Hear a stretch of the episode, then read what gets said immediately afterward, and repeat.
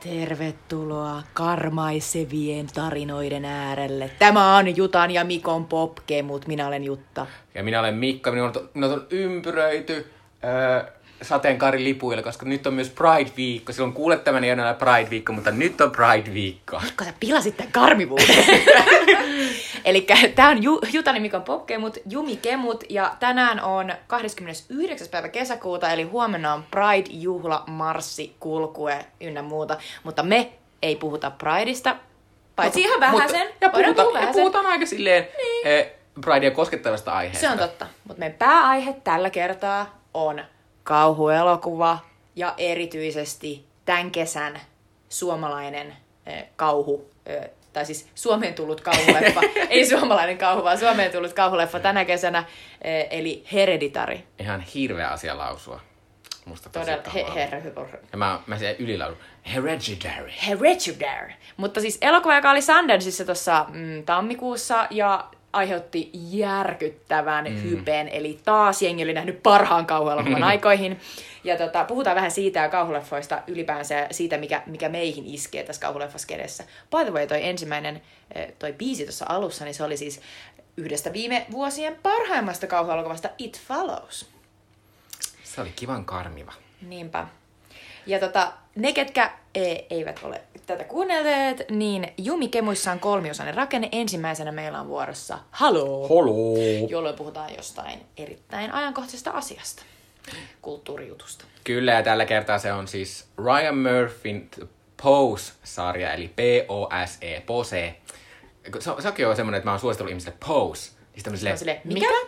Se on siis HBO Nordicilla Kyllä, katsottavina. KP Nordicille katsottavina. Se on tämmöinen, äh, siinä on paljon transnäyttelijöitä ja homohahmoja ja Se kertoo sellaista kaikkea upeasta New Yorkin alakulttuurista, jossa seksuaali- ja sukupuolivähemmistöt tanssii toisilleen sellaisessa mestassa ja laittaa Kyllä. päälle upeita vaatteita. Kyllä, ja ei, ja ei vaan siis äh, sukupuolivähemmistöjä, vaan nimenomaan niin kuin ei-valkoisten sukupuolivähemmistöjen. Mm, Kyllä, juuri näin. Tämmöisestä. Eli tosi marginaalissa olevat tyypit. Kyllä, eli siitä puhutaan halossa.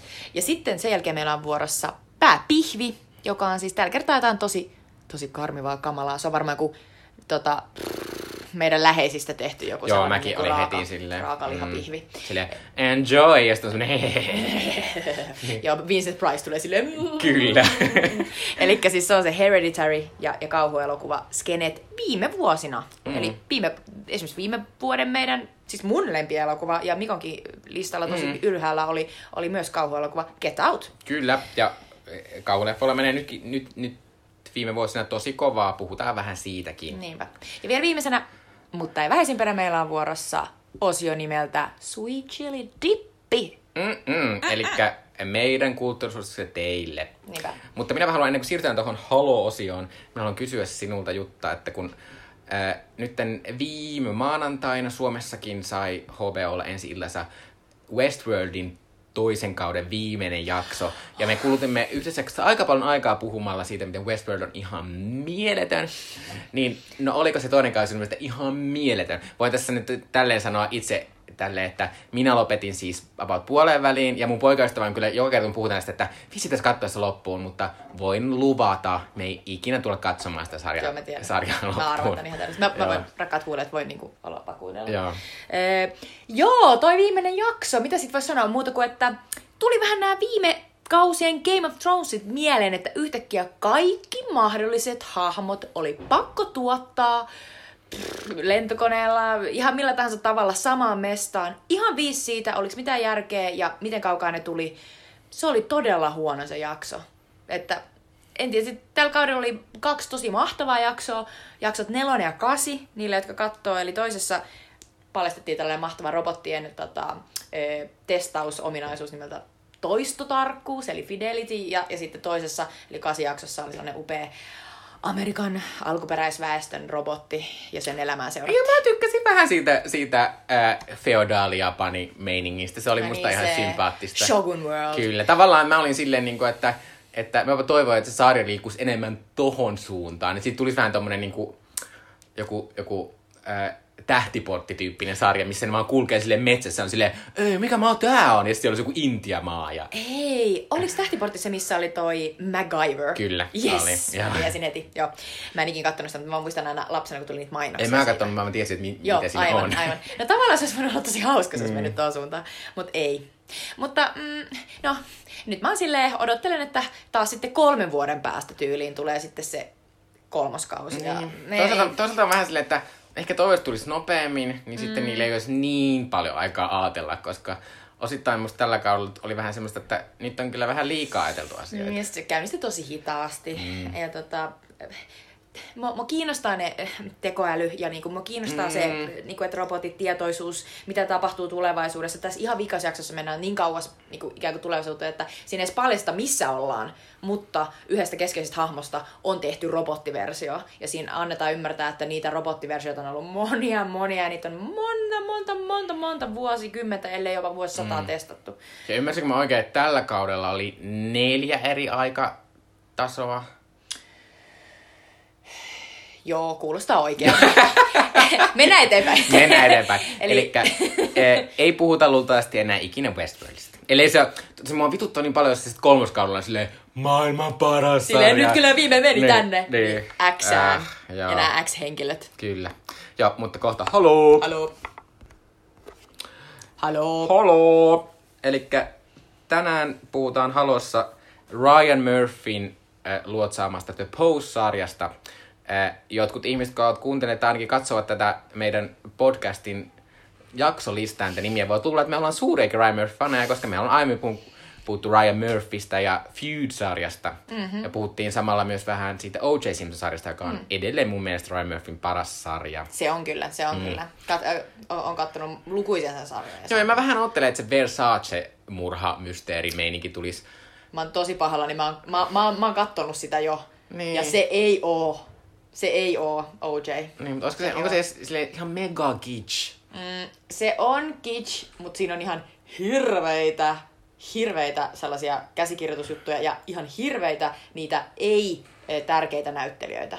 Eli. Versace näyttelee niinku tosi mahtavat tyypit, Penelope Cruz ja sitten se tota, Oscar Ramirez, ei kun Edgar Ramirez, mutta sitten ne kaikki muut, ne Ryan Murphyn lempi, sellaiset B-luokan näyttelijät, on Joo. hirveitä. Voi ei. Mun piti lopettaa siis ensimmäisen jakson jälkeen. Mun piti sanoa tästä vielä Ryan Murphystä. Ryan Murphy on nyt ajankohtainen myös sen takia, että Ryan Murphy on tehnyt semmoisen satojen miljoonien dollarien Kyllä. diilin Netflixin kanssa. Eli ihan kohta teidän kaikki Netflixissäkin on jotain Ryan Murphyn ihan uusia sarjoja. Joo. Ja Ryan Murphy on sellainen, että monille, monille niin suomalaisillekin se saattaa olla oikeastaan tunnetuin eh, luultavasti Gleen kautta. Mm. Glee, musikaalisarja, tästä ollaan puhuttu aikaisemmin, se oli Ryan Murphyn ikään kuin luomus, mutta sitten sen jälkeen se teki myös American Horror Storyn, joka on myös ollut Netflixissä ja, ja moni on sitä kattonut. Mm. Ja me, me ei kumpikaan olla oikein Ei. niin siihen, siihen lähetty. Mä yritin katsoa sitä Lady kautta, mutta mm. mä en oikein pysty siihen. Mutta Ryan Murphy juttu on se, että Ryan Murphy on homo. Ryan Murphy, Murphy haluaa tehdä niin kuin, viihdettä ja, ja, ja sarjoja niin kuin, hänenlaisilleen ihmisille, mm. ihmisille, jotka on hänen, hänen Tai kaltaisiaan. mä en usko, että se haluaa tehdä hänen kaltaisilleen, mutta hän haluaa tehdä semmoista tarpeeksi äh, tavallaan pintatason viihdettä Kyllä. kaikille, mutta Kyllä, kertoo mutta- noista asioista, jotka kyllä. on hänelle tärkeitä. Kyllä, kyllä. Ja, ja se on, se suotakoon, että Murphy on onnistunut siinä. On, että on. se on onnistunut kyllä kertomaan niin kuin just nimenomaan näistä niin kuin, äh, ei-heteroista ja, ja tosi kummallisistakin NS-aiheista, mm. kun se on vaan laittanut sen tarpeeksi viihteelliseen muotoon. Kyllä. Mutta tämä Pose, Joo. ole hyvä Mikko. Eli, ja pitää sanoa tässä postissa se, se tavallaan, että tässä yhdistyy Ryan Murphyn parhaat ja huonoimmat puolet. Kyllä. Mutta palataan niihin tuossa eh, vähän ajan päästä. Mutta Pose siis äh, kertoo tällaisesta, käytännössä se kertoo tämmöistä New Yorkissa 90-luvulla, ja varmaan ny, on nykyisinkin on tämmöinen ball, dan, ball-kulttuuri, joka on siis ta, tanssiaiskulttuuri niin kuin suomeksi. Mutta se, se on siis tämmöisten niin kuin, äh, ei-valkoisten äh, niin kuin, äh, drag, dragia harrastavien ihmisten tämmöinen niinku kilpailuareena-meininki, että siellä pukeudutaan kauhean hienosti ja kilpailee jossain tietyissä kategorioissa, ja sitten, sitten sit, siinä niinku saa semmoisia palkintoja. Ja sitten tähän, tähän, tässä jutussa on tärkeää se, että nämä kilpailijat on aina jossain tämmöisessä hausissa, eli talossa, jota johtaa tämmöinen äitihahmo. Ja sitten tämä kertoo siitä, että, että, äh, että tota, tämmöinen Blanka, äh, tämmöinen mieletön äh, trans nainen, niin hän päättää lähteä hänen vanhasta talostaan ja perustaa tämmöisen oman talon. Ja tämä käytännössä kertoo tämä tarina siitä, että, että miten se kerää ympärilleen niitä ihmisiä ja, ja kuinka sitten se saa jossain vaiheessa varmaan ihan menestystäkin siinä hänen omassa talossaan. Mm-hmm. Mutta se, mikä tässä on tosi merkittävää ja mahtavaa tässä sarjassa, on, että tämä on varmaan niin kuin tämmöisessä, ainakin tämmöistä mainstream-kulttuurissa, niin tässä on eniten eh, transsukupuolisia näyttelijöitä niin kuin yhdessä sarjassa, koska suuri osa tämän sarjan päähenkilöistä ja tärkeimmistä hahmoista on siis transsukupuolisia. Ja ne näyttelijät on siis oikeasti trans. Kyllä. Ei vaan niin kuin jotain he, he, pe- Ei, perus, perustyyppejä, jotka esittää transtyyppejä.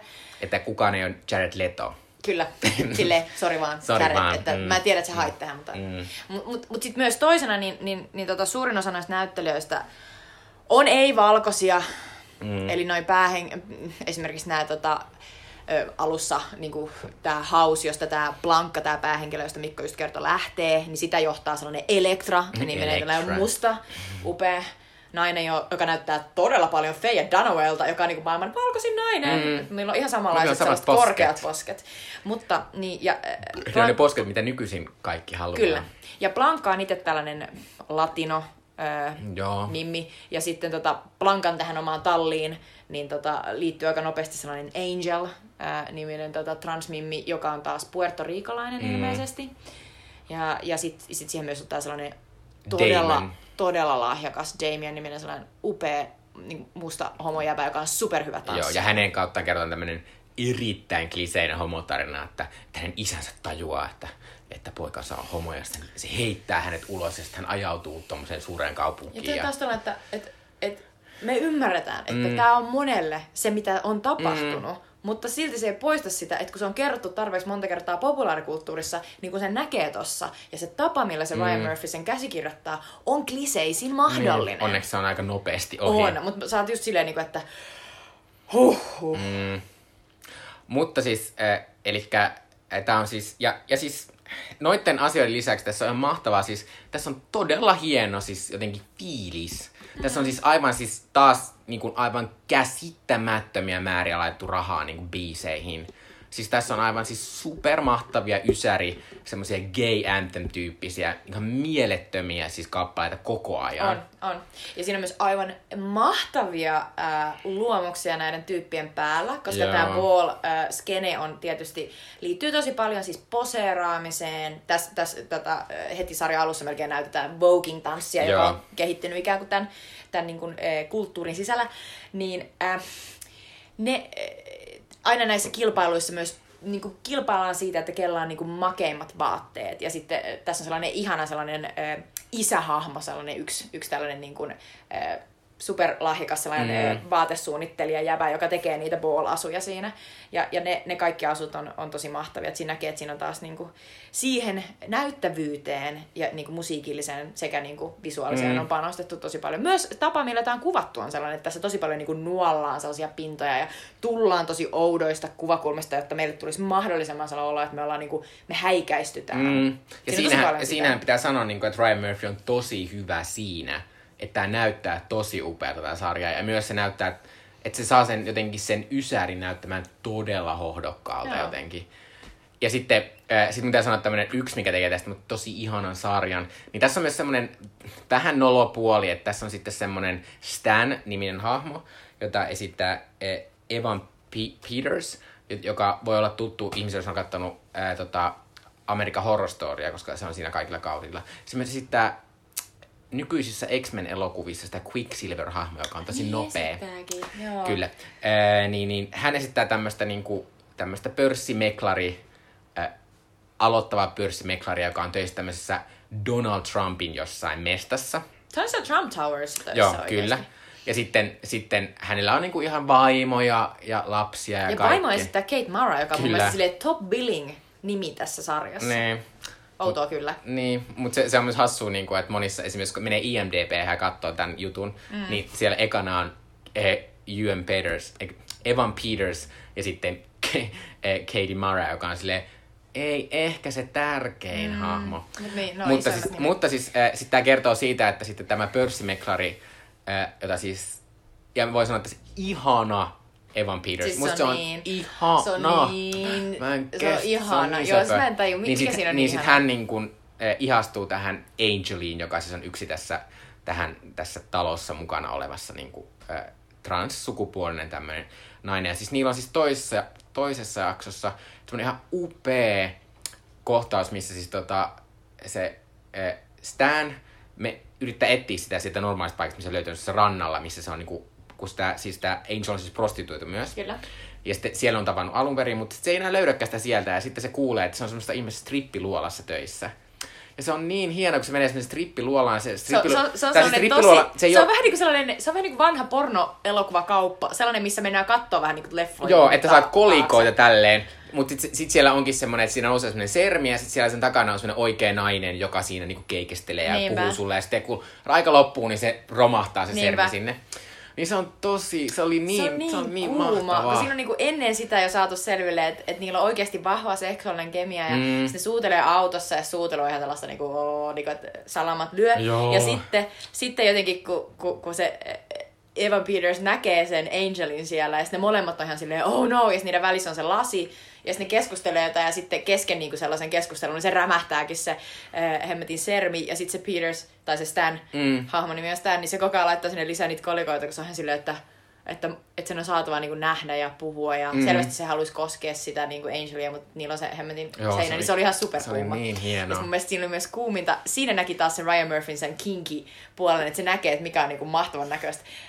Se laittoi sen Stan-hahmon menee sellaisissa super normcore vaatteissa, sellaiset ihan sellaiset tavalliset niin kuin vaalean, vaalean sinertävät farkut ja sitten sellainen joku pusakka ja purjehduskengät, purkkarit. Sitten sitä seurataan, kun se silleen vähän nolona silleen kainostelen kävelee sen pornoluolan niin kuin läpi ja kävelee sellaiset portaat niin kuin kohti sitä paikkaa, missä ne naiset on niiden niin kuin sermien takana. Siis se, se oli jotenkin, siinä näki, niin kuin, että et, et, et, et Ryan Murphy gets off on this thing. Se oli mm. silleen, että tää on seksikästä, tää on niinku porno, että tää hemmetin normi äijä kävelee tonne noissa purkkareissa. Sitten mä jotenkin tajusin, että mäkin näin sen, että tuli sellainen, että voi luoja, että miten kuumaa. Joo. Se oli niin outoa. Tuli ihan sellainen, että en, mä en ole ikinä enää arvostanut purkkareita niin paljon. Äläkä ala arvostaa. Ne on todella rumaat kengät ja myös miehellä aika huonot jalassa. Mm. Paitsi ton miehen jalassa ne on kauniit. Niin. Mutta äh, haluan sanoa tässä nyt nopeasti tälleen, että, että jos haluaa jos innostuu tästä sarjasta ja haluaa tietää tästä enemmän tästä kulttuurista, niin Netflixistä löytyy nyt semmoinen Paris is Burning dokumentti, joka on semmoinen ysäridokumentti, joka siis kertoo tästä ihan oikeasta Ysärin tästä tämmöistä ball-kulttuurista. Ja se on tosi hyvä dokumentti ja se on myös jotenkin se, se on siinä mielessä mahtava gay-dokumentti, että siinä tavallaan ei alleviivata sitä aisjuttua, vaikka just, just tällä 90-luvun alussa sehän oli niinku pahinta. Ja tässä posessakin se on Joo. yksi näistä Se on, perusjuonen Niin, mutta se, se ei ole vielä onneksi tullut niin vahvasti, mutta kyllä siihen koko ajan Kyllä viihitataan. kuitenkin käydään sairaalassa ja ihmiset Käydään, kuolee. käydään, käydään, mutta se ei Joo. ole niin semmoinen alleviivattu.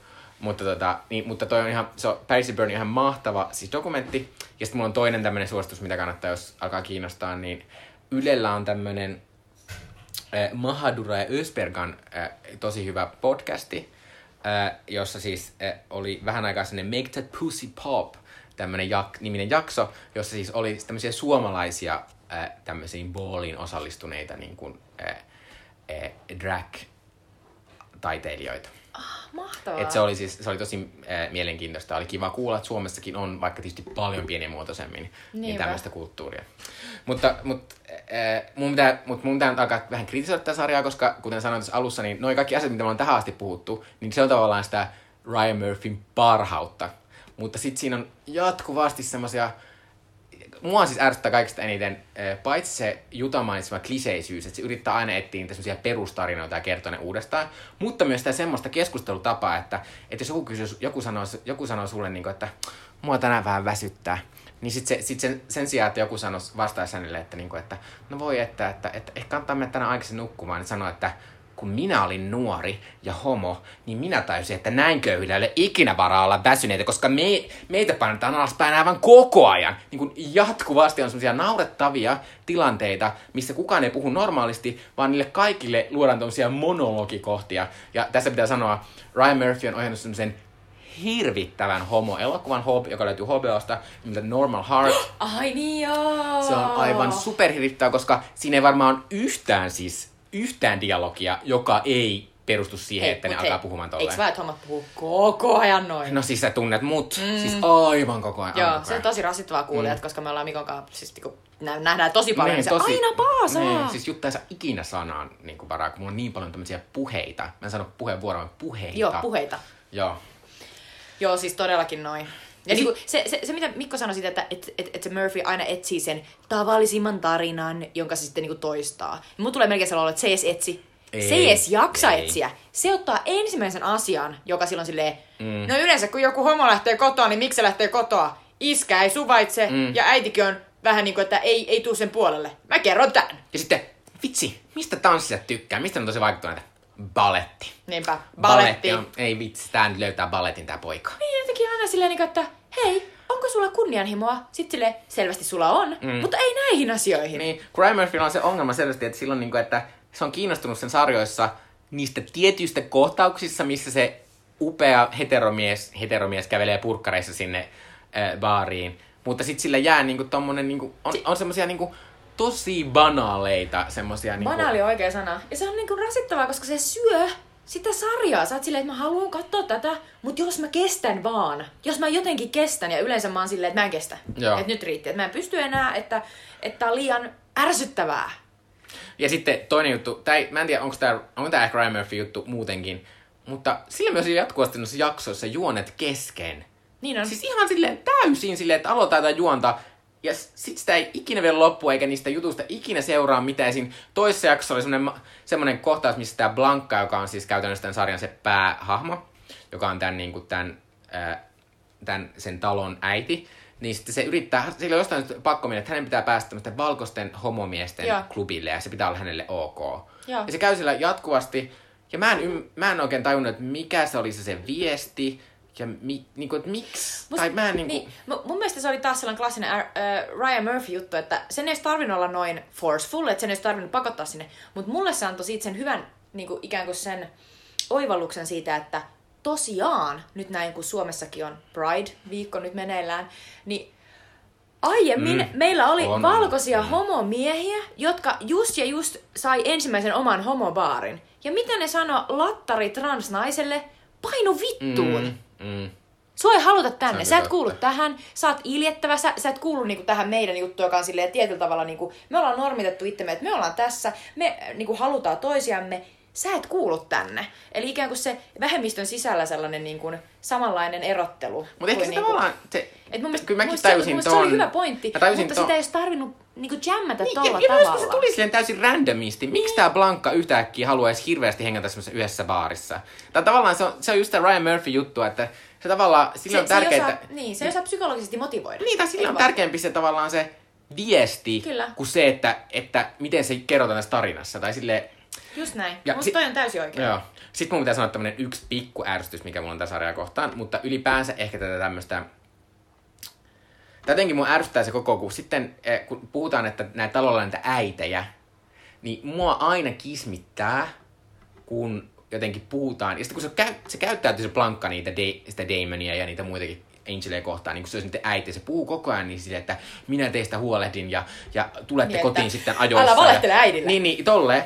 Ja sitten, kun mähän on silleen, niin kuin, että eh, Mä en, mä, mä, mua, mulle se on tosi semmoinen, niin kuin, mä en kestä sitä ollenkaan, esimerkiksi koska minulla on koira, niin kuin on tullut aiemmin, ja on ihmisiä, jotka puhuu itsestään niiden niin kuin, koirien äiteinä, tai esim. mun sisko, äh, kun silloin koira myös, niin, niin se sanoi, että se tuli sinne ja sitten tapas se mun siskon koira ja sitten se mun koira tapas. Ja sitten, sitten mun sisko oli, ihanaa, että serkukset tapaa. Mä olin silleen, ei, mulla räjähtää pää. Niin jotenkin mä... Mikä siinä on muuten, mi- mikä siinä, mikä siinä ärsyttää sua?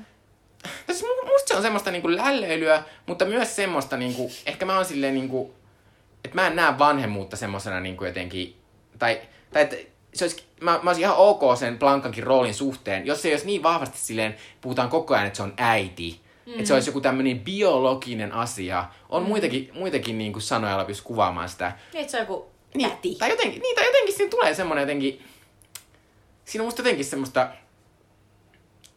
tuntuu niinku leikiltä tai semmoiselta, niinku, että se tuntuu silleen, että esitetään, että on jotain, mitä Niin. ei oikeasti ole. Ja sitten Niin. se tulee, mulla oli semmoinen falskia, semmoinen vähän, että, niinku, että niiden kaikki suhteet perustuu semmoiseen tietty, tietynlaiseen niinku esittämiseen. Niin. Mä, itse mä, mä, ehkä sain kiinni siitä. Just se, että kaikkien pitää pinnistellä, Niin. että ne jaksaa olla siinä leikissä mukana niin kauan, että ne saa asua siellä. Niin. Koska se just tuntuu siltä, että jos me ollaan oikeasti ystäviä, Mm. niin mä en pakota sua menemään mihinkään rooliin sitä varten, että mulle tulee joku hyvä fiilis. Mä oon Niin. silleen, niin kuin, että ah, Mikko, että nyt kun sä oot siinä mun kanssa, niin sä oot mun podcast-ystäväni, sun pitää olla mun erityispodcast-veli. Niin. Ja siis, siis kyllä mä ymmärrän, niin kuin, että, että ei se ole mun asia kritisoida mitään tämmöistä ball-kulttuuria, joka, jo- johon mä en kuulu ollenkaan, eikä se ole mun asia.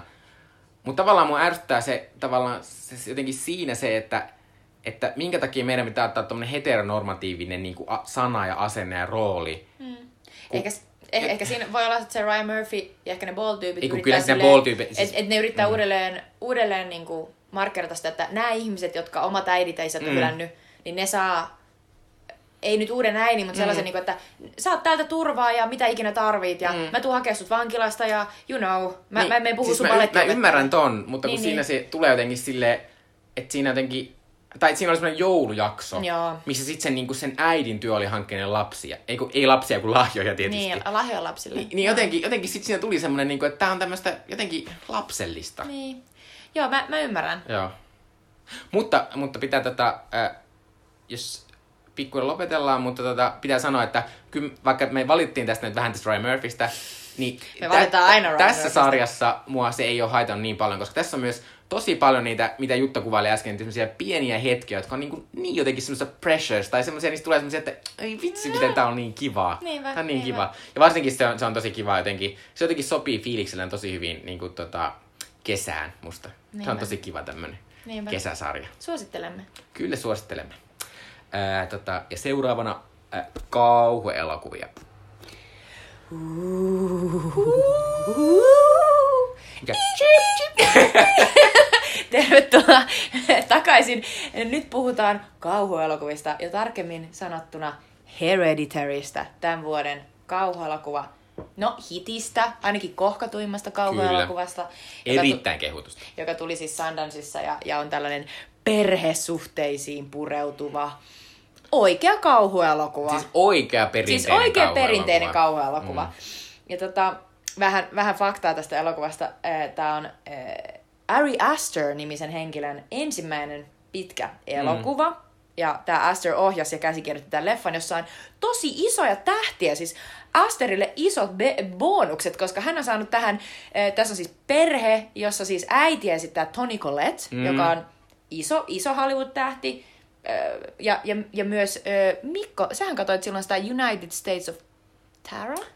Joo, mä Sarjaa. yritin Etkö vähän, se oli vähän Joo. liian... Mutta oli, joo, se oli tällaisessa Joo. sarjassa muun muassa pääosassa. Mutta mä, mä epäilen, kun mä, koska Toni Collette on tässä aivan siis upea. On, aivan huikea, aivan huikea, aivan sikahyvä. Mutta siis, mut mä toivon, että Toni Collettelle käy tämmönen Laura, Laura Dern-meininki, että kohta Toni Collette on kaikessa, koska se on ihan upea. se on mahtava tässä. Toni Collette on tämän, tämän elokuvan kuningatar. Ja tässä on aivan ihana mielestäni Gabriel Byrne, joka on siis niinku, Mikko mietti koko elokuvan silleen, mikä sen miehen nimi Eikö mä silleen, sillä on tosi fancy nimi, se on tosi fancy nimi. Mutta siis Gabriel Byrne, tai Byrne, miten se sanotakaan? Byrne, Byrne, Byrne. Byrne. Mutta anyway, Gabriel Byrne on siis äh, tällainen irkkunäyttelijä, joka siis äh, on useimmille tuttu terapiassa Aa, äh, sarjasta, niin. HBO terapiassa sarjasta, ja myös minulle tuttu äh, lapsuuteni lempielokuvasta Man in the Iron Mask, jossa se esti D'Artagnania. Mutta tota, äh, tässä on siis isoja tähtiä, ja sitten tietysti vähän tällaisia tuntemattomampia mm. nimiä, niin kuin Millie Shapiro ja Alex Wolff, jotka esittää näitä,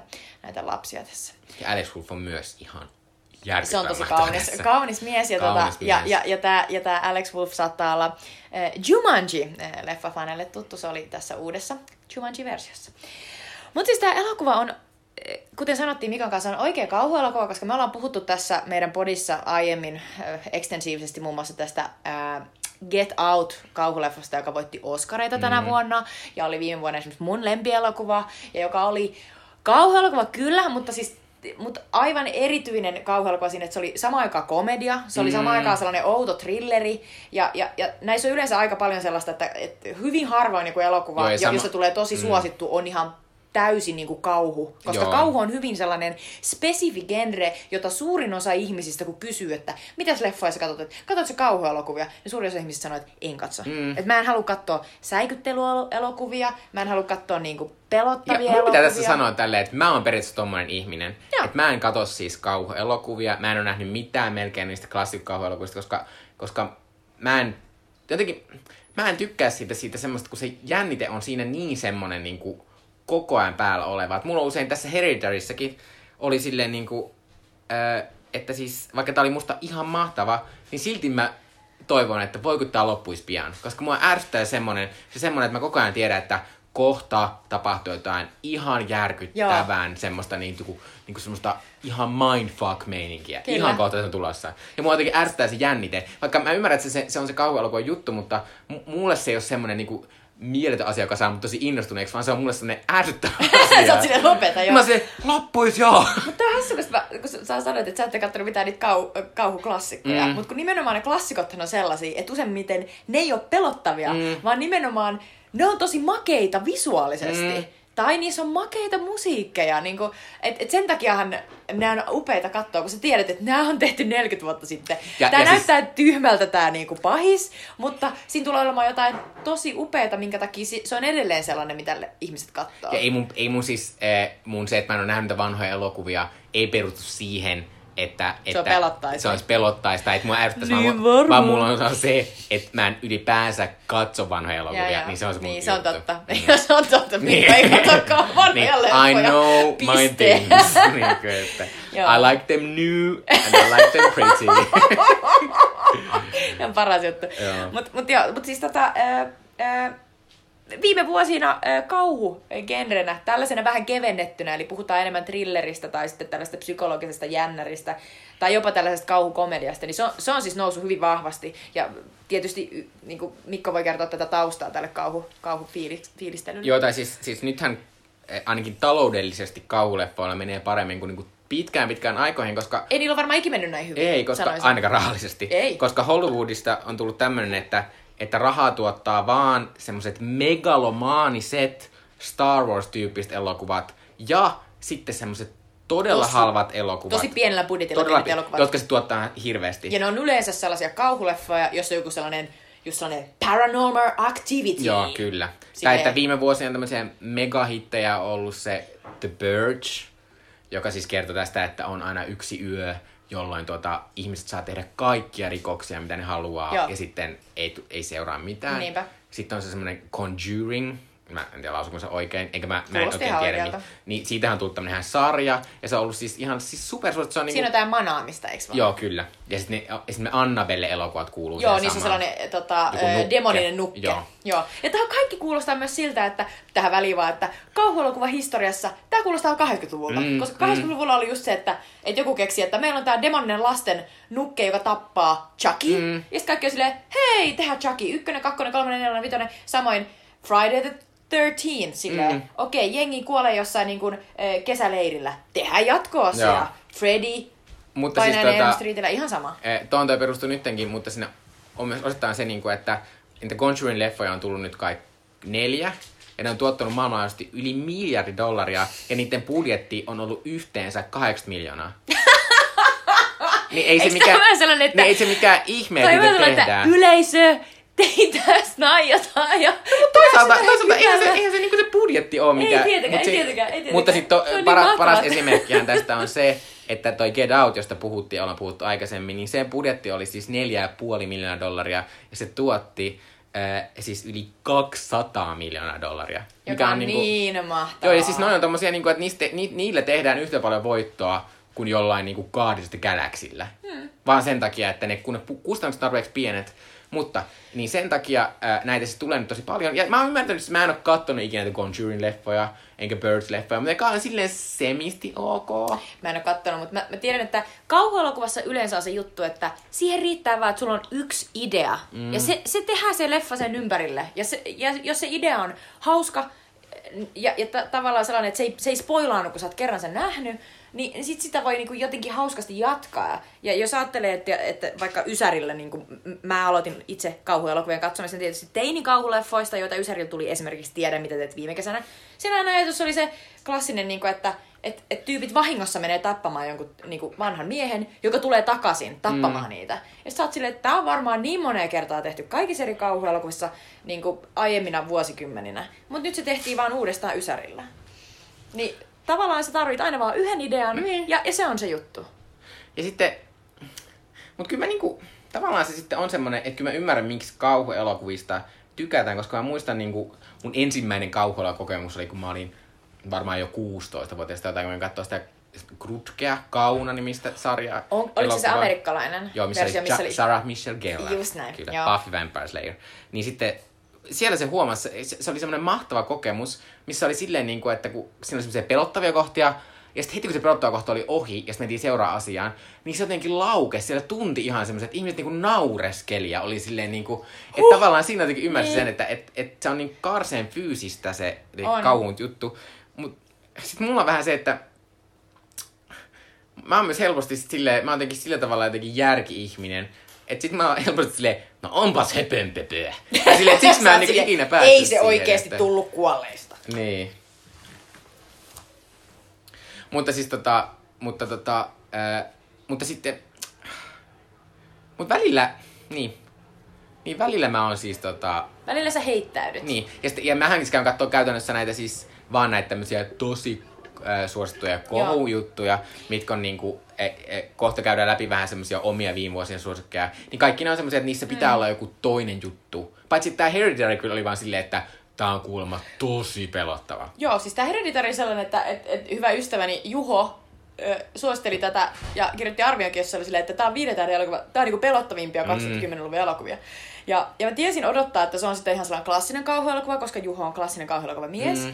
Ja sitten tota, mutta mut mä en siltikään osannut odottaa, että se olisi aivan niin kuin näin klassinen. Et mä odotin, että siellä olisi ollut joku sellainen, tiettäkö, mediakritiikki niin kuin puoli. Niin, koska Just se sellainen, niin kuin, et, et, tavallaan se sellainen snapi tähän mm. aikaan tuova. Niin tämä semmoinen, niin että sä oot silleen, aa, tää kertoo myös tosta. Kyllähän tämäkin kertoo silleen, että, että perheet usein aika messed up, mutta Kyllä. se on niinku se... Ja tämän elokuvan niinku se juttu, tässä on siis tämmöinen perhe, ja tämä tarina lähtee liikkeelle siitä, että näiden isoäiti on kuollut, ja isoäiti ei ollut mikään helpoin ihminen.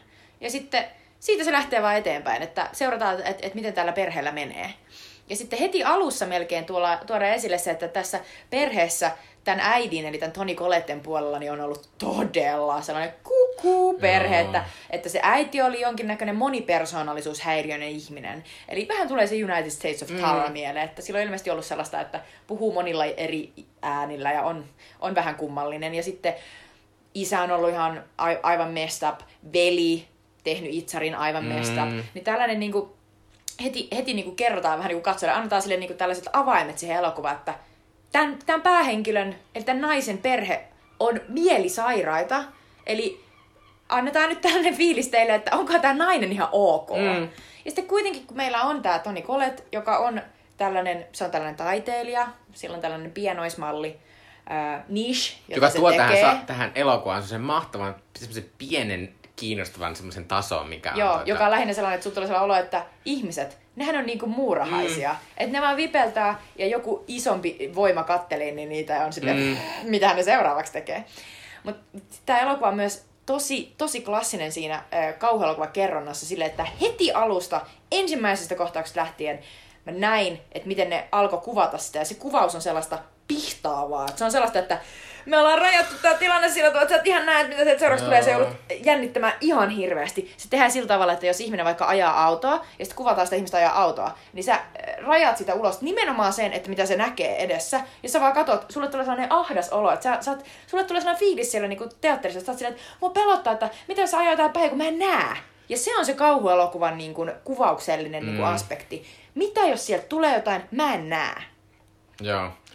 Mutta tästä pitää silleen sanoa, että vaikka me tässä suositellaan kauheasti, niin tämä on myös tosi karu elokuva. Tässä on semmoinen varsinkin yksi kohtaus, joka liittyy niinku tähän koko perheeseen ja muuttaako tätä perhettä, joka on siis ihan kamala. Siis se on sellainen, että mä en pysty ajattelemaan sitä kauhean niin kuin järke, niin kuin oikeasti, koska, koska mulla on pikkuveli, niin mä oon silleen, että, näin, että niin kuin, en pysty ajattelemaan sitä, että jos, niin kuin, et, et ikään kuin, että että et mitä, että mä en pysty ajattelemaan sitä Joo. asiaa. Se on Mutta- inhottavaa. Ja tämmönen hauska juttu tässä on myös se, että, että tässä on sitten yksi sellainen hahmo, että heti kun sä näet sen, niin sä tiedät, että aa, toi, toi on, toi, on, toi on se, josta se, piippa, josta se kaikki piippa. paha tulee. Koska jos sä oot seurannut nykypopulaarikulttuuria ja katsonut joitakin hittisarjoja HBOlta, niin sä tiedät sen. Sä oot heti silleen, aa, Aa. okei, okei, Se on vielä mahtavaa, kun mä näen sellaisessa, niinku, sellaisessa niinku, tapahtumassa, jossa on ihan helvetisti ihmisiä, sit mä katsoin silleen, onks toi se? Ja sitten kun se tulee, niin mä oon silleen, oh my god, se on se tyyppi, kohta lähtee. Mutta, mutta se on tässä hauskaa, että tämä elokuva myös, tämä pelaa, niinku, se klassinen elementti tulee myös sitä kautta, että tämä pelaa pimeän pelolla. Ja, ja se on mulla vahva, että et mua oikeasti välillä pelottaa, että jos mä oon vaikka, sanotaan vaikka mä oon mun mm, puolison tota, suvun mökillä ja sitten mä pimeässä joudun niinku vessaan, niin mua niinku pelottaa, kun mä kävelen pimeässä, kun mun tulee sellainen olo, että mä en oikein näe siellä, että siellä on sellaista niinku hämärää. Ja se hämärä on sellaista a- aikaa, se on aina ollut mulle sellaista jännittävää aikaa, kun mä oon oikeasti siis syntynyt silleen puolisokeena, että mä en ole ikinä pienenä nähnyt kauhean hyvin. Ja mä muistan, että mä aina kuvittelin kaikenlaista niihin varjoihin, että kun mä katoin jotain pimeätä paikkaa, niin siellä alkaa näkee, kun mulla on ollut tosi huono näkö, sitten korjattu. Niin tota, se ajatus, että sä katot johonkin ja sua pelottaa, että mitä jos siellä oikeasti onkin jotain. Ja tässä elokuvassa käytetään tosi paljon sellaisia pimeitä nurkkia, jossa nähdään Ne on joku niin hahmo. pimeätä, ja ne oli mun mielestä ihan hirveitä. Mä olin silleen, että mä en halua, ei älkää näyttäkää mulle tätä. Ja, siltikään se tulee sellainen että ei ne edes näytä melkein mitään. Ja silti mua niinku pelotti tosi paljon, että mua, mua pelotti ne kaikki pimeimmät kohdat. Mutta toihan just, niinku, toi on tavallaan se harva tommonen asia, mistä tykkään kauhuelokuvasta, on se, että mitä sä itse kuvittelet. Kun mähän en kestä ollenkaan. Siis mä muistan kun ne Saw-elokuvat, ne Saha-elokuvat oli suosittuja. Kun niiden pelko perustuu vaan siihen, että jos törmäät johonkin, niin sut sahataan niinku poikki tai niinku tapetaan. Se on ihan hirveetä. Että tavallaan se, että mitä sä kuvittelet, niin se on. Tai tässäkin on, tässä on monta kertaa myös semmoista, niinku on semmoista, niinku, että kuvataan ihmistä eteenpäin, edestäpäin, ja sitten takana sä näet jotain, ja sit oot silleen, voi ei. Niinpä, se on kyllä, toi, toi, mutta toi on klassinen kauhujuttu. Joo, mutta se on semmoinen, joka, joka mulle kyllä toimii silleen niinku, että se ei... Tavallaan ehkä tässäkin oli se, että että sitten kun tässä sit lopussa tulee sitä vyörytystä, niin mä nautin sitä vyörytyksestä kamalaan, ka- kun, kun, kun, mä en kerennyt päästä siihen semmoiseen, että voiko tää loppuisi. Mutta tavallaan kaikki ne välijutut, jotka oli tosi tärkeitä, ne oli silleen, voi ei, kohta se alkaa semmoinen. niin kauan se tulee taas. Mä en ymmärrä, mikä siinä on, koska mä oon silleen, niinku, että ei mua pelota. Että mä en niinku oo semmonen, että mä oon siis silleen, onko tää pelottavaa. Vaan se jotenkin se, vaan se, se suspense on, se se, jännitys, jännite on niin jotenkin. Se jännitys on se. Sen takia niin näitä oikeasti sanotaan thrillereiksi tavallaan. Niin. Ja se kauhu on sitä, että sitten se kauhu elokuva pitäisi olla että se aiheuttaa sinussa sellaisen kauhun tunteen, että, mm. sä, että sä et jaksa, etkä halua. Ja tässä on, tässä on muutama sellainen, että tapahtuu mm. niin kauheita asioita, että sä oot ihan silleen, että kamalaa. Mutta tota, niin. No siis, me ei voi puhua siitä juonesta sen enempää. Eikä me muuta. haluta, koska Niin. se auttaa niin paljon, jos ei tiedä kannattaa, mitään. kannattaa katsoa se, jos, jos näillä puheilla niin usk, uskaltaa mennä sinne. Ja kyllä mä suosittelen sitä, koska se on niinku... Se ei ole myöskään missään vaiheessa jotenkin niinku... En mä tiedä, ehkä, ehkä mun kynnys on jotenkin liian korkea, mutta mun mielestä se ei ollut mitenkään semmoinen ällö. Ei. M- mulla on myös se, että mä en tykkää, mä en niinku oikeasti tykkää kidutuspornosta. Mm. Mä esimerkiksi tykkään Splatterista, Sam Raimin Evil Deadit, äh, Bruce Campbellin kanssa on mm. edelleen mun ihan lempi, lempijuttuja. Mutta splatter tarkoittaa sitä riemua. Siinä on komedia. Se on mm. niin outoa, se pff, kaikki purskahtaa ja pärskähtää, että se on niinku, sä oot ihan silleen, että naurettavaa. Mutta mut, mut se, että jotain kidutetaan ja revitään ja hiljalleen jotenkin niinku, ja työnnetään jotain neuloja Joo, silmiin, ei. mä ei saatana. Ja sellainen ei sovi mulle ollenkaan, ja tässä ei tehdä sitä. Ei. Et sen takia tää on just, tää just jees. Tota, e, mut kerropa Mikko niinku, pikkasen, että sulla ei ollut siis tällaista niinku kauhuelokuvataustaa. Ei. Et sitten- oikeastaan niin mä oon ihan vi- viimeisten vuosien aikana käynyt katsoa Miksi jotenkin... sä oot aloittanut nyt sitten? Koska, koska siis, mä voin kohta kertoa mun, mutta kaikki niin kuin, kauhuleffa-ihmiset hän aloittaa aina niin kuin teininä tai tavallaan lapsena siitä, kun ne niin kuin jotenkin tajuu, että se on Mm. jotain tosi jännittävää. No siis osittain ehkä sen takia, että mä oon tajunnut sen, että tavallaan koska kauhu on niin semmoinen genre, missä voi tehdä niin tosi halvalla e- elokuvia, niin sitten tosi monet semmoiset tosi kiinnostavat pienet niin elokuvan tekijät aloittaa Mm.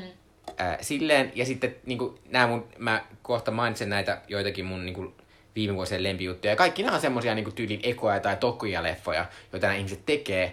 Ja sitten myös sen takia, että mä oon myös semmonen, että vaikka tässä leffassa nyt ei ollut mitään semmoista, että iso, isoa semmoista että olisi kommentti jostain muusta asiasta, mm. niin sitten jotenkin mulla siihen pitää liittyä se joku semmoinen toinen taso. Kyllä. Ja semmoinen. Ja tietysti mä oon myös silleen niin kuin, eh, kyllä se tyylittely riittää mulle myös aika pitkälle, että jos on ihan sikatyylikästä meininkiä, ja se, se semmoista, koska tietysti kauhuelokuvat on siinä mielessä kivoja, että niissähän sitä juonta ei välttämättä ole kamalasti. Että se on vaan sitä semmoista tunnelman rakentamista mm. tollasta. Mm. Ja kyllä mä niinku semmoista nautin. Ja niinku, mm. että esimerkiksi, äh, esimerkiksi yksi mun viime vuosien suosikeista on It Follows. Se on niin Joo, mahtava joka, elokuva. joka on siis 2014 julkaistu tämmöinen David Robert Mitchellin siis, siis mahtaa tämmöinen sukupuolitauti kauhuelokuva. Se on niin, se on niin upea si- siinä se ajatus, että, että ikään kuin se sukupuolitauti on ikään kuin sellainen tyyppi, joka seuraa sua. Joo, ja sit se voi olla kuka vaan. Se voi olla kuka vaan, Se ja on sitten niin kun se saa sut kiinni, niin sä kuolet. Joo. Ja se tyyppi vaan tulee, että ikään kuin, sä yhtäkkiä vaan huomaat, että joku tyyppi kävelee sua kohti. Ja sit sä oot silleen, että apua. Onko se toi, onko se toi? Onko se toi? Ja sitten ja siinä on ihan hirveä kohtaus, mä muistan vieläkin, kun sellainen jättiläinen tulee sellaisesta oviaukosta. Oh gosh. mä olin ihan silleen, että mä menin niin silleen paskaksi, kun mä katsoin sitä. Että toi elokuva aiheutti sellaista, sellaista ahdistusta, että et, et joku tulee sua kohti ja sä et voi pysähtyä. Että se ihminen tulee, että joku tulee, se ei, niinku, se ei juokse, se ei tuu millään vitun lentokoneella, vaan se tulee hitaasti ja varmasti ja mikään ei pysäytä sitä. Joo. Paitsi vaan se, jos sä harrastat suojavetut seksiä. Joka on aivan sellainen naurettava idea, mutta ihan vitun painostava. Joo, se on, mutta se oli, mutta se oli myös semmoinen leffa, että ton kauhuelementin lisäksi, niin se oli yksi tyylikkäimmistä ja tunnelmaltaan semmoiselta ihan niinku, siinä tavallaan semmoiselta, kun se, kert, se jotenkin kuvaa semmoista ää, amerikkalaista suburbia elää, lähiöelämää, semmoisella jotenkin vähän semmoisella maagisella, semmoisella, Joo. että tämmöistä niinku jotenkin supertyylittelyä olemista vaan. Se oli kauheasti semmoista ja se oli niin hienoa musta. Mutta se oli myös aika karmiva se elokuva. Ja sitten siinä toisaalta oli se myös se tavallaan se tavallaan teille suunnattu sukupuolivaroitus Se oli meille. jotenkin mahtavaa. Mäkin niinku tykkään siitä, että se oli niin sellainen niinku, koska tavallaan niissä, niissä myös niissä kauhuelokuvan klassikoissa, niissä on aina joku varoitus. Joo. Joka on sellainen, että älä vittu sano kolme kertaa Candymania siinä peilin edessä, Niin. älä oikeasti sano niin, että se tulee sieltä. Niin se on Tai mietitään. Carrie, jonka mä oon nähnyt, jossa on silleen, että älä koulukiusaa. Se on totta, älä koulukiusaa. Joo. Joo, sä kuolet. Joo.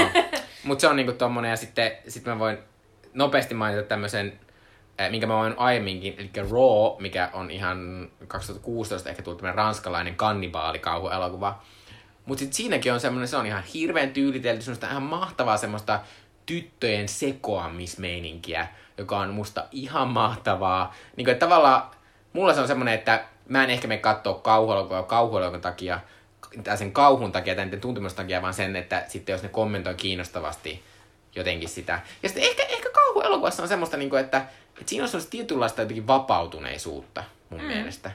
Se on totta, sehän siinä on. Että siinä ei yleensä, siinä ei noudata niinku perus ö, ensinnäkään mitään sellaista tavallaan standardia siitä, Mm. että millä tavalla ihmisten pitää käyttäytyä, mitä saa tehdä. Kauhuelokuvissa on tosi usein ollut niinku homoja ja lesboja, ja ne on yleensä Mm, tapettu tietysti, mm. mutta niitä on ollut ennen kuin jossain ihan perus, perusleffoissa. Ja tota, siis mäkin rakastan noita just ton tyylisiä elokuvia, mistä Mikko sanoi, että mulle kans niinku, loppujen lopuksi ne mun lempikauhuelokuvat on sellaisia, missä on aina se toinen taso, mm. joka on se yhteiskunnallinen kommentaari, on sanoma jostain, niin kuin esimerkiksi Carrie, jonka Mikko mainitsi, Carrie, jossa ihana Sissy Spacek esittää sellaista uskonnollisen äidin kiduttamaa ja koulukavereiden nöyryyttämää tyttöä, joka saa ensimmäiset menkat ja samaan aikaan sen psyykkinen että niin kuin crazy voimat niin kuin manifestoituu. Ja se, miten sitä nöyryytetään ja niin kuin julmi, julmasti pilaillaan sen kustannukselle ja miten se lopulta niin kuin tappaa lähes kaikki, niin se on, niin kuin, se on mahtava elokuva. Mä muistan, että se oli ensimmäinen kerta, missä ikinä pitkään aikaan kuvattiin kuukautisia, joka oli ihan sellainen mitä vittua, että ne on tällainen niin kuin maaginen asia, joka tapahtuu, sit se on silleen, niin mä muistin, että siitä tuli sellainen olo, että, että jumalauta, että meidän kanssa ei pelleillä. Että siitä tuli sellainen fiilis, että se oli, se oli mahtava se niin kuin, ikään kuin se juttu, joka siinä taustalla oli. Ja ton, niin kuin toi just teki mun vaikutuksen, että No mä, mä oon tietysti puhunut niin kuin aiemmin tässä Hohdosta, joka on mun lempi, lempielokuva, kaikkien aikojen lempielokuva, ja sekin on vähän sellainen ei-kauhuelokuva, mutta tavallaan kauhuelokuva. Mm. Ja sekin kertoo just siitä, että, että isä on juoppo, sekoaa, aikoo tappaa perheensä tavallaan, Mm. mutta onko se totta vai ei? Luultavasti se on vain juoppo, joka on väkivaltainen.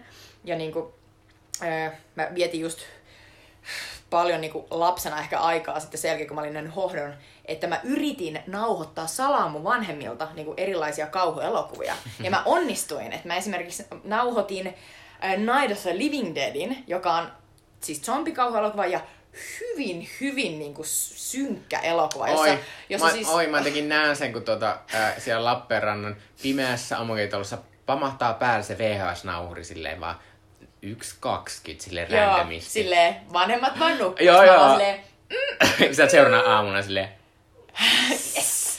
Joo, mutta monesti kun sit mä katoin jonkun, niin, niin mulle saattoi, saat, saattoi tapahtua niin, että se oli liian hurja se elokuva. Eli mä näinkin niinku paineen ja siis mä joudun menee selittää mun isälle, joka oli aina se, sellainen ymmärtävä ja kuunteleva mm. hahmo, joka oli silleen, ai sä oot kattonut jonkun kauhuelokuvan salaa. Sitten sä aina sanoo, no, nauhoitetaan sen päälle jotain, että auttaako tää? Sitten mä olin silleen, auttaa! Ja se, missä tää tapahtui, oli se, että mä olin nauhoittanut, mä olin lukenut siis mä tietysti jo tajusin silloin pienenä, että mistä mä saan tietää näin, niin tota, teksti TVstä. Ja mä olin silleen, eli tänään tulee The Fly Kärpänen kauhuelokuva. Sitten mä olin silleen, uh, mä nauhoitan tämän. Ja se oli David Cronenbergin uusinta versio tästä alkuperäisestä 50-luvun tota, kauhuleffasta.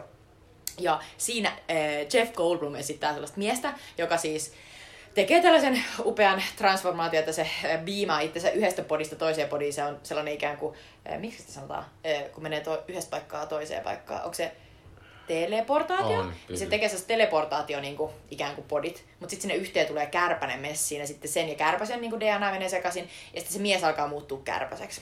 Mutta sitten mä vasta myöhemmin, kun mä oon nähnyt sen isona niin kuin naisena, niin mä oon tajunnut, että se elokuvahan kertoo, tavalla, sehän on elokuva AIDSista.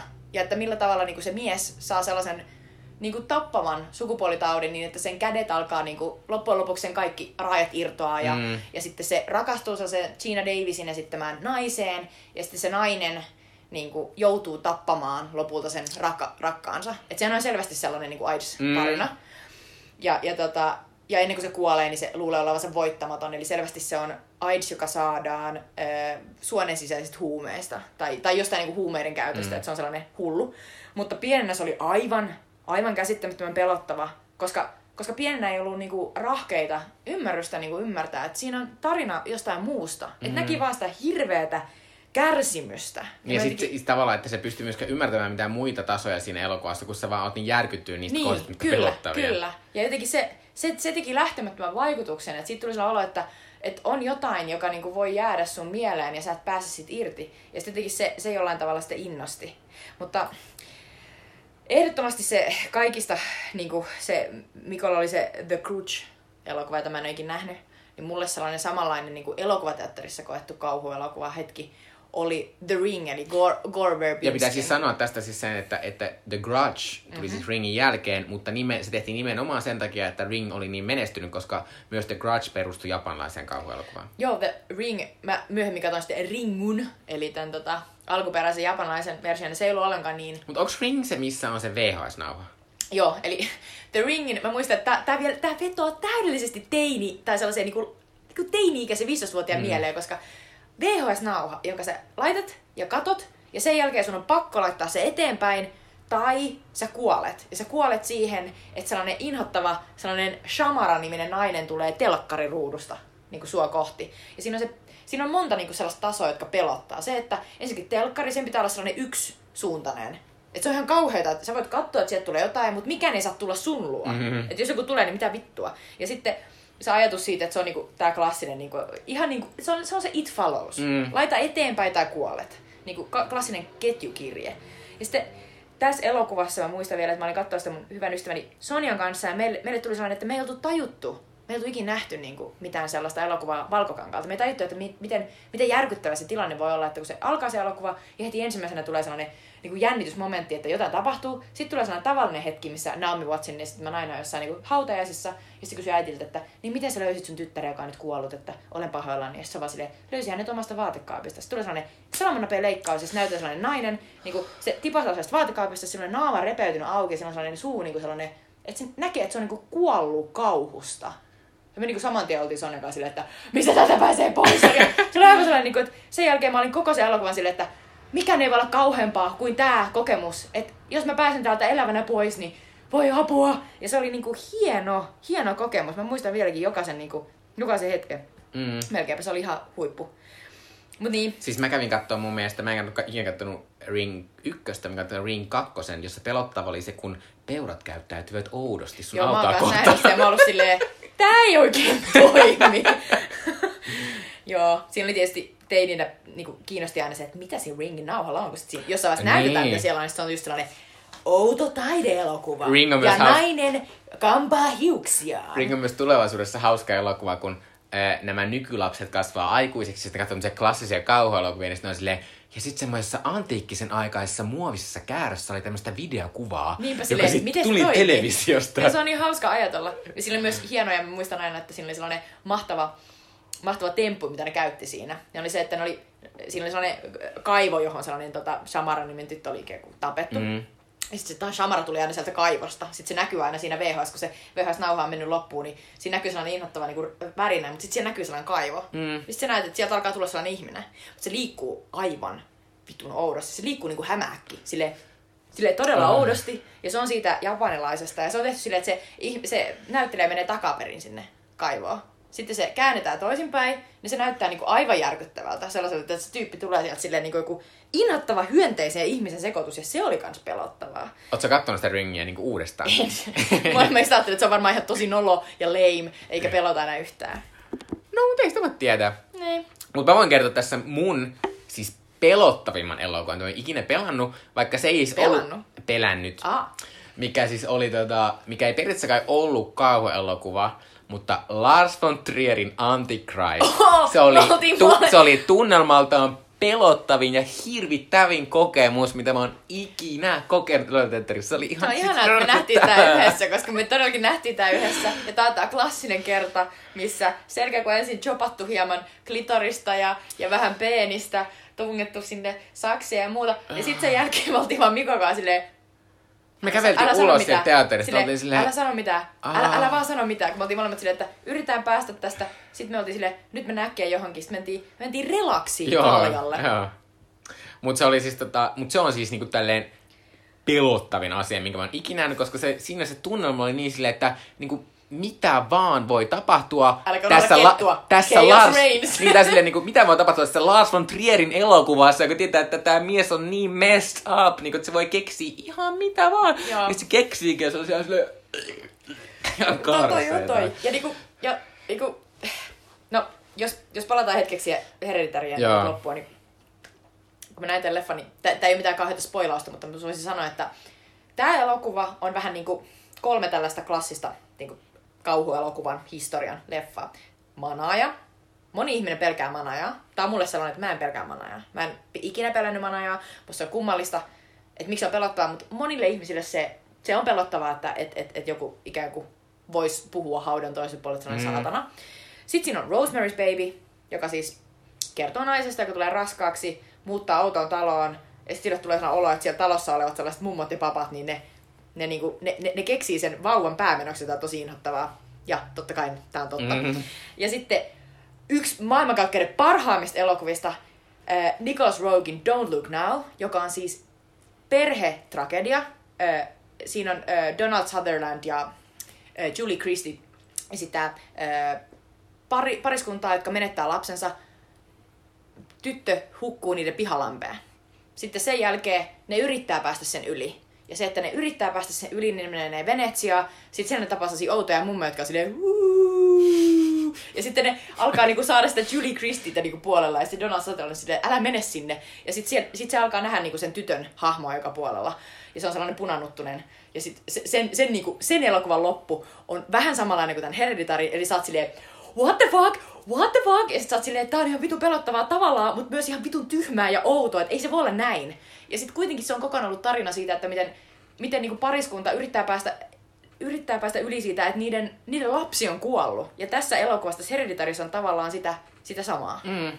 Mutta, mutta, mutta noi on niinku ihan loistavia elokuvia, varsinkin se Don't Look Now on sellainen, että se on niin tyylikäs elokuva. Se on taas sellainen, niinku, joka täydellisesti näyttää sen, että kauhuelokuva voi olla niinku, suunnan näyttää siinä, että miltä elokuvan niinku, pitää näyttää. Mm. Et, et, et jotenkin, niin kuin Mikko sanoi, niin usein siellä on eniten sitä fiilistelyä ja niinku, ymmärrystä väreille. Mm. Ja, ja Cronenbergin koko niinku, elokuva ura on niinku, Mm. sitä, että se on tehnyt tosi makeita niin kuin jotenkin vaan sellaisia kokeiluja, että mä haluan näyttää jotain outoja, vaikka gynekologisia instrumentteja ja Jeremy Ironsin tuplana, niin mä oon halunnut tehdä tällaisen leffan. Niin, sitten pitää miettiä, niin, että on Get Out. Jos Get Outin budjetti olisi ollut 20, 000, 20 miljoonaa euroa, se olisi ollut ihan eri elokuva. Mutta koska, sen, koska se oli todella pieni taloudellinen riski äh, sille tuontoyhtiölle, joka sen tuotti, niin ne antoi vapaat kädet sille ohjaajalle. Ja se on tavallaan tämän, että, että kun on äh, vaan vähän budjettia, niin se tuo sitä tiettyä vapautta, mitä mm. kauhuelokuvassa usein on. Ja sulla pitää olla vaan se hyvä idea niin mm. siinä Get Outissa. Mm.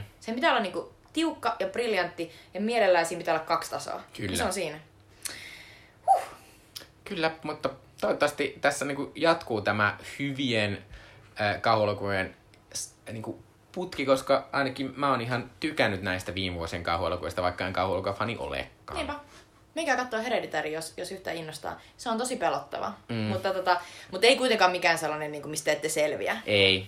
Ja, ja joo. Ot, ottakaa ystävä mukaan. Mutta se on tosi pelottava, mutta, mutta se on myös se on myös tosi jotenkin taidolla tehty. Mm. Ja se on, he, ihan, tai se, on, niin kuin, se on niin varma jotenkin niin, kuin niin monessa asiassa. Se on mahtavaa, että joku niin kuin noin alkuuralla oleva ohjaaja mm. on pystynyt tekemään tuollaisen. tietää, mitä tekee. Kyllä.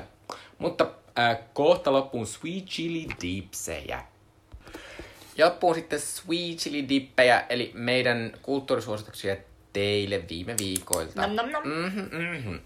Elikkä, Mikä on sun, Mikko? Eli mun Sweet Chili Dippi-suositus on HBOsta löytyvä High Maintenance äh, komediasarja. Tämä on tästä tämmöinen komediasarja vähän silleen niin kuin lainausmerkeissä, koska tämä on tämmöinen tyypillinen nykyään komediasarja, että tässä ei ole semmoista haha haha huumoria, vaan semmoisia hauskoja huomioita. Mä tykkään enemmän tollasesta kuin sitä haha ha Joo, mutta hauskoja huomioita ihmisistä, ja tämä nimenomaan on hauskoja huomioita ihmisistä, koska tämä on siis tämmöinen äh, siis Ben Sinclairin ja Katja Bleachfieldin äh, tekemä äh, onko se antologiasarja, jos kerrotaan niinku uusia tarinoita aina. Eli tämmöinen äh, lyhy, lyhyt, nämä kestää 20 minuuttia suunnilleen jaksot, ja yhdessä jaksossa saattaa olla kaksi tämmöistä pientä tarinaa. Mutta tämä siis kertoo tämmöisestä, tämä päätarina kertoo semmoisesta niin pilvenmyyjästä, joka pyöräilee ihmisten luokse ja myy niille pilveä. Mm-hmm. Mutta tämä sarja ei kuitenkaan kerro, no siis kolmannella kaudella tästä kertoo enemmän sitä itse pilvenmyyjästä, mutta pääasiassa niin alkausilla tämä ei kerro ollenkaan sitä pilvenmyyjästä, vaan tämä kertoo aina niistä ihan erilaisista ihmisistä, erilaisista ihmiskohtaloista ja hetkistä, jotka vaan niiden elämään kuuluu se, että jossain vaiheessa niistä ostaa pilveä tältä mieheltä. Ja tämä on siis mä en ikinä käynyt New Yorkissa, mutta tämä kuvaa New Yorkia just silleen niin kuin, millaisena me varmaan se nähdään. Eli se on sellainen kulttuurien sulatusuuni, jossa elää niin kuin koko ajan erilaisia ihmisiä, joilla on tavallaan tietynlainen samanlainen kokemus kaikesta, mutta sitten tavallaan sitten tavallaan myös se niin kuin oma elämä, josta mm. ne peilaa sitä. Ja siis tässä on niin, kuin, niin hienoja, semmoisia niin tosi novellimaisia, pieniä, niin kuin että jos mä yritän kuvata tätä, millaisia nämä jaksot on, niin äh, tuossa Master of Noneissa oli semmoinen mahtava jakso, missä mikä kertoi semmoisen lesbotytön eh, tarinaa silleen, että käytiin läpi niin kuin eri vuosien kiitospäiviä. Niin tavallaan tässä jokainen jakso on tommonen, että se kertoo tommosen yhden ihmisen pienen tarinan. Mm. Ja siis tässä on, tässä on tosi hauskoja juttuja, tässä on semmoinen mahtava jakso, missä semmoinen nainen päättää, että, että hän tanssii kolme päivää putkeen. Ja sitten se on sellainen vanhempi nainen, sitten se alkaa sinne, että se on ihan silleen, huu, bileet, bileet. Mutta sitten kaikki muut tylsistyy. Wow. Ja sitten se on niin mahtava semmoinen, että sitten se on siellä silleen, silleen niin kuin ihan kuoleman kielissä, kun se ei vaan jaksa enää. Sitten pitää koko ajan sen persettä. Ja se on ihan mahtava. Ja sitten se on sellainen mahtava jakso, missä tota, on tapahtunut tämmöinen World Trade Centerin tyyppinen juttu. Yeah. Ja sitten se mies käy niin kuin eri ihmisten luona silleen, niin kuin, että hmm, niin on, on vähän, on kyllä ihan kauheita. Ja sitten se lopulta vie semmoiselle, semmoisille semmoiseen orgiapaikkaan niitä huumeita. Ja sitten ne on niinku nainut kolme päivää niin, ne ei tiedä, mitä on tapahtunut. niin ja sitten se on silleen, mitä? Ja sitten sit, sit se on silleen, niinku, niin, ettekö te oikeasti niinku tiedä, että mitä tapahtuu. Ja siinä on se, että ne, niinku, ihmiset... Tai... Mutta siinä on kaikkea tuommoista. Ja sitten siinä on myös se, niinku, että tämä on semmoinen sarja, että tässä kerrotaan ihan kaikenlaista ihmisistä. Ihan ikäisistä ja näköisistä ja kulttuuritaustoista ja seksuaalisi, seksuaalisista, että millainen seksuaalisuus on tai sukupuoli-identiteetti ja kaikki löytyy tästä. Mutta ne kaikki on kerrottu silleen, niin että ne ei ole kauhean isoja ne tarinat, mutta niissä jotenkin aina saavutetaan mun mielestä semmoinen, semmoinen tietynlainen totuus, koska mä uskon, että nämä on niinku jutellut oikeasti mm. ihmisten kanssa, jotka elää tuommoista tietynlaista elämää. Niin, niin, koska sitten ne on kuitenkin silleen uskottavia. Joo. Kun sä näet, niin ne ei ole vaan silleen, jostain ei kaukaa ole. vähän kattellaan. Niin, tai niinku, niinku puhuttiin Brian, äh, Ryan Murphystä aiemmin, niin tämä ei ikinä mene siitä niinku silleen, että että tämä on tämä kliseinen kuva, mitä sä ajattelet kautta. homoista, mm. tai mitä sä ajattelet muslimeista. Niinpä. Vaan se on silleen, niin kuin, että näillä muslimeilla on tämmöinen ihan tavallinen elämä, mm. ja sitten niillä on, niillä on myös äh, nämä tämmöiset huivit päässä. Aivan. Niin kuin, että, Se on tosi kiva. Just mä toi voin- tällainen niinku Ja- basic life Mm. kaikenlaisena. Ja mä voin suosittaa tätä myös sen takia, että tämä on siis tosi helppo katsoa. Että on silleen, että... Onko ne puolen tunnin jaksoja? Siis ne kestää about 22 minuuttia ja monessa voi olla sille vaan kaksi jaksoa, että ne on tosi mukava katsoa. Tää on julkaistu kolme kautta. Ja siis tää on ihan, siis mä en ymmärrä, miksi mä en suositellut aiemmin, koska tää on ihan mun siis... Siis tää kuulostaa niin sun ei, kun, niin, niin, ja tää on siis niinku ihan yksi mun niinku tämän lempisarjoista niinku ikinä, koska mä en ole harvoin ollut niin vaikuttunut mistään sarjasta kuin tästä. Mahtavaa, että tää tuli puheeksi. Joo. Oikeesti, me ollaan ystäviä, mutta Mikko ei juurikaan puhunut tästä. Joo, mutta mä en tiedä, miksi joskus käy tälleen, niin kuin, että, että jotkut ihan mahtavat asiat vaan jää silleen niin kuin mainitsematta. Mä en tiedä niin outoa, mutta näin käy. Joo, eli Joo. High Maintenance löytyy HBOsta. No mun suositus on vähän enemmän sellainen mainstream. että tota, mä, mä itse asiassa mä itse näin, näin, näin, tällä viikolla mun vanhaa, vanhaa pomoa ja, ja itse asiassa mun ystävääkin Jussia. Ja, tota, ja mä unohdin sanoa sille, ja mä en tiedä, että jos Jussi kuuntelee tätä, niin Jussi, sori mä unohdin sanoa, että sä joskus ehkä vuosi tai kaksi sitten sanoit mulle, että, että katsi kato The Americansia, että se on kyllä tosi hyvä. Ja mä olin silloin silleen, että joo joo, että mä laitan tänne mun pitkän listan, loppu pitkän listan, jossain vaiheessa mä pääsen sinne. No, nyt mä oon päässyt sinne. Ja, ja se on tosi hyvä. Eli The Americans, joka siis loppui, ihan se viimeinen, viimeinen kau, viimeisen kauden viimeinen jakso tuli ihan tuossa tyyliin kuukauden sisällä, niin, niin, tota, niin se löytyy Netflixistä. Monta ja kautta Siitä on, siinä on neljä. Mm. Et se on ihan sellainen niin kuin katsottavissa, mutta jokainen, jokainen jakso on kyllä tunnin, ja, ja jossain kaudessa on, olisiko siinä joku 15 jaksoa. Että Joo, et se on kyllä tämmönen ihan- niinku on- ison kanavan siinä- sarja niin Siinä, se on ison kanavan sarja, siinä on paljon katsottavaa. Mutta siis se juttu on siis se, että, että se kertoo tällaisista, ö, se sijoittuu 80-luvulle, ja se, tai 80-luvulle, ja se kertoo tällaisesta Philipistä ja Elisabethistä, jotka on naimisissa ja on kaksi lasta. Ja tota, ä, Philip ja Elizabeth on oikeasti ä, neuvostoliittolaisia vakoajia. Ne on KGBn agentteja, jotka on siis lähetetty aikanaan Jenkkeihin ä, niin, että niiden tarkoitus on soluttautua amerikkalaiseen elämään, elää avioparina. Eikö tämä sijoitu niinku kylmän sodan aikaan? Joo, kyllä, kuten sanoin 80 Niin. Luvulle. Ja, tota, ja niiden tarkoitus on siis esittää täysillä, mennä täysillä läpi amerikkalaisista. Ja, ja tota, ö, tietenkin tämä voisi, tää, tää tavallaan niinku kuulostaa tosi sellaiselta, vähän niin kuin ulkokohtaiselta ja sellaiselta vakoilujännärin, no joo, isäsi voisi tykätä. Mutta sitten tämä on siis tehty tällaisella aika niin kuin raflavalla tavalla, että tässä on ensinnäkin nämä päähenkilöt, Elizabeth ja Philip, niin niitä esittää siis Felicity-sarjasta tuttu ähm, Kerry Russell. Kerry Russell. Äh, Ja sitten tota, äh, tällainen Matthew Rice, tai Rice, joka on siis tällainen irkkunäyttelijä. Joka... Ja siis kummallisesti varmaan Suomessa tunnetuin siitä Girlsin tosi kamalasta Joo, jossa jaksosta. siis sellaista äh, itseään olevaa kusipääkirjailijaa, joka yhtäkkiä niin kuin lähentelee Hannahia, ja, ja sitten kun Hanna lähtee se luota, niin sinne menee vaan uudestaan ja uudestaan Joo. uusia ihmisiä. Mutta me ollaan nähty sen penis Joo. sille lepotilassa. Not bad. Not bad. Mutta tässä, tässä sarjassa siis sille peniksillä on käyttöä, koska siis tästä ensimmäisestä jaksosta lähtien niin näytetään, että tästä pariskunta, ne tekee koko ajan sellaisia tosi raakoja murhia, kaikkia niinku m- mahdollista, mitä KGB niinku heitä pyytää.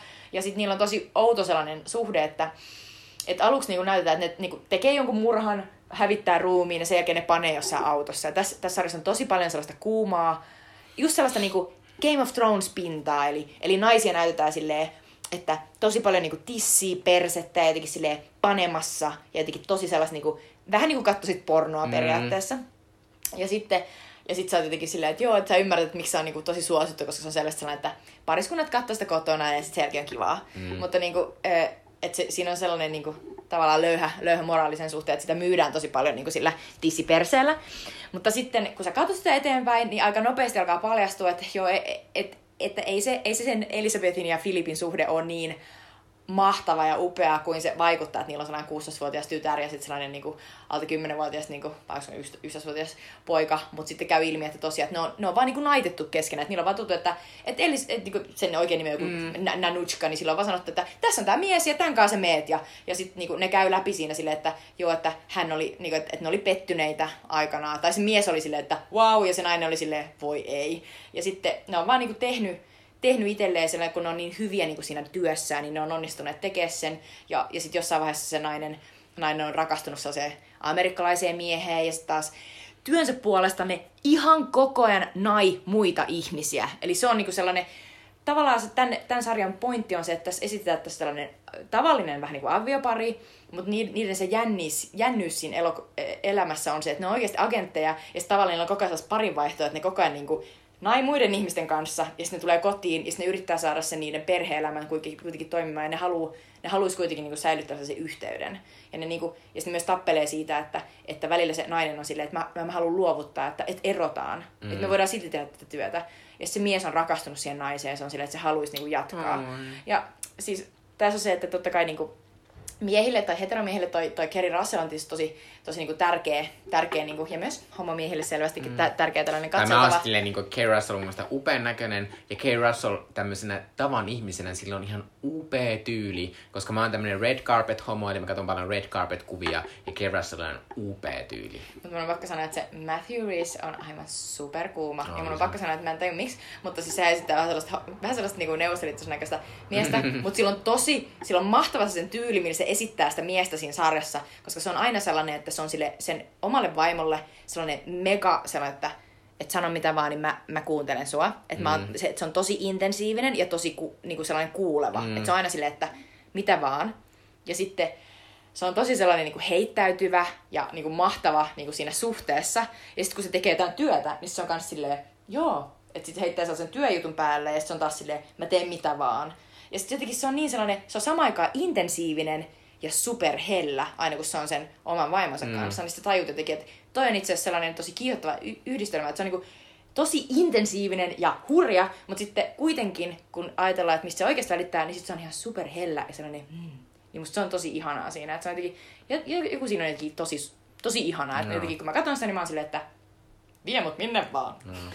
Äh, mä voin sanoa Amerikassa sen verran, että se on mun, mun semmonen, mulla on tämmönen unelmaan sit, kun mä jään eläkkeelle joskus tai voitan lotossa, niin mä aion viettää päiviä siihen, että mä katson Americansin tapaisia sarjoja, joissa on miljoona jaksoa, tai Good Wife sarjan jakso. Kaikki. Molempia mä oon kattonut ja sä voit ja katsoa niitä milloin tahansa. Mä tiedän, mutta, mutta mä en saa katsottua niitä tästä syystä. Kun niitä niin paljon sarjoja, niin se on jaksoja, niin se on uuvuttava. Mm. Mutta pitää sanoa tästä Americanista, tämä on siinä mielessä miele, tämmönen mielenkiintoinen sarja, että tämä on semmoinen, mille niin kuin, tällä ei ikinä ollut mitään mahtavia katsojalukuja Amerikassa. Mutta tämä on semmoinen, mihin on selvästi luotettu, että tämä on tämmöinen, joka löytää yleisöä. Ja, tämä niinku, ja, ja niin on tapahtunut, koska, koska niinku ihan viime vuosina, niinku mm. viimeisen kahden niinku kauden aikana, niin Amerikassa yhtäkkiä tullut, että Amerikassa on ollut Emmo-ehdokkaana ja Golden Globe-ehdokkaana ja se on katsojalukuja hyvin. Tää, ja niinku, että, että, ihmiset on niinku löytänyt Kyllä. sen. Että se ei ole semmoinen, niinku, kun nykyisin usein toimii se silleen, niinku, että se on, se on tulos tai ulos. Kyllä. Ja tämä ei ole semmoinen, tähän on luotettu. Tä, tässä sarjassa on myös ihan mahtavaa se, että tässä on tota, tällaisessa KGB niin päällikköasemassa on famous character actor Margot Martindale, oh, joka, on ihan, se, joka on ihan mahtava. Jos olette kattonutkin Bojack Horsemania, niin se on upea. Mistä sitten ilmoitettiin, että ihan kohta tulee Bojack Horsemanin viides kausi. Apua! Se on upeeta. Mutta. Joo, mutta äh, siis kattakaa näitä äh, High Maintenancea ja, ja Americansia silloin, kun voitte lotossa. Mistä Americansia voi katsoa? Sitä voi katsoa Netflixistä. Okei. Okay. Eli äh, kiitos kun kuuntelitte. Oli tosi kivaa. Juu. Moikkuli! Moikkuli!